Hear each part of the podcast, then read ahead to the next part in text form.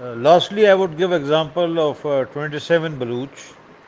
Uh, this uh, battalion suffered one of the highest casualties, and you don't find any mention of this battalion in any book because it was lavaris, you know, it was a newly raised uh, battalion and had no patrons and no, you know, godfather. So 27 Baluch is not mentioned anywhere.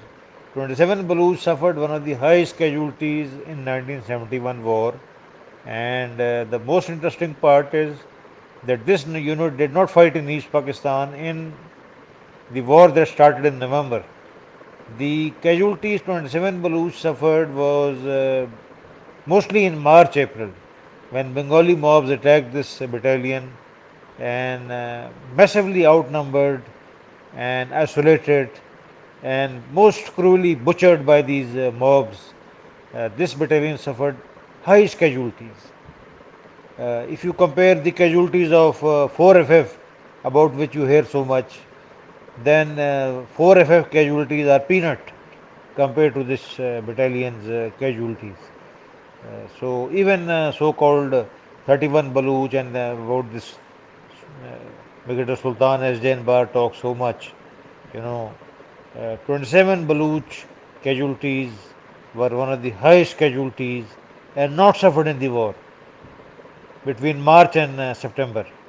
And uh, interestingly, uh, 6th Engineer Battalion, which my father was promoted to command in East Pakistan in September 71, uh, 6th Engineer Battalion came to Pakistan in the same ship with 27 Baluch and thousands of stories and uh, anecdotes were exchanged between the other ranks of uh, 6th Engineer and 27 Baluch and horrifying stories.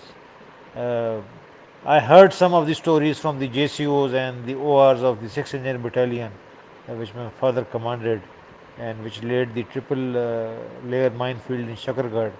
And uh, horrible stories. I mean, uh, uh, the stories they narrated, you know, one could not sleep for many nights, you know. Such horrible anecdotes and memories I cannot tell you. But you don't find 27 Baluch in any Pakistani history.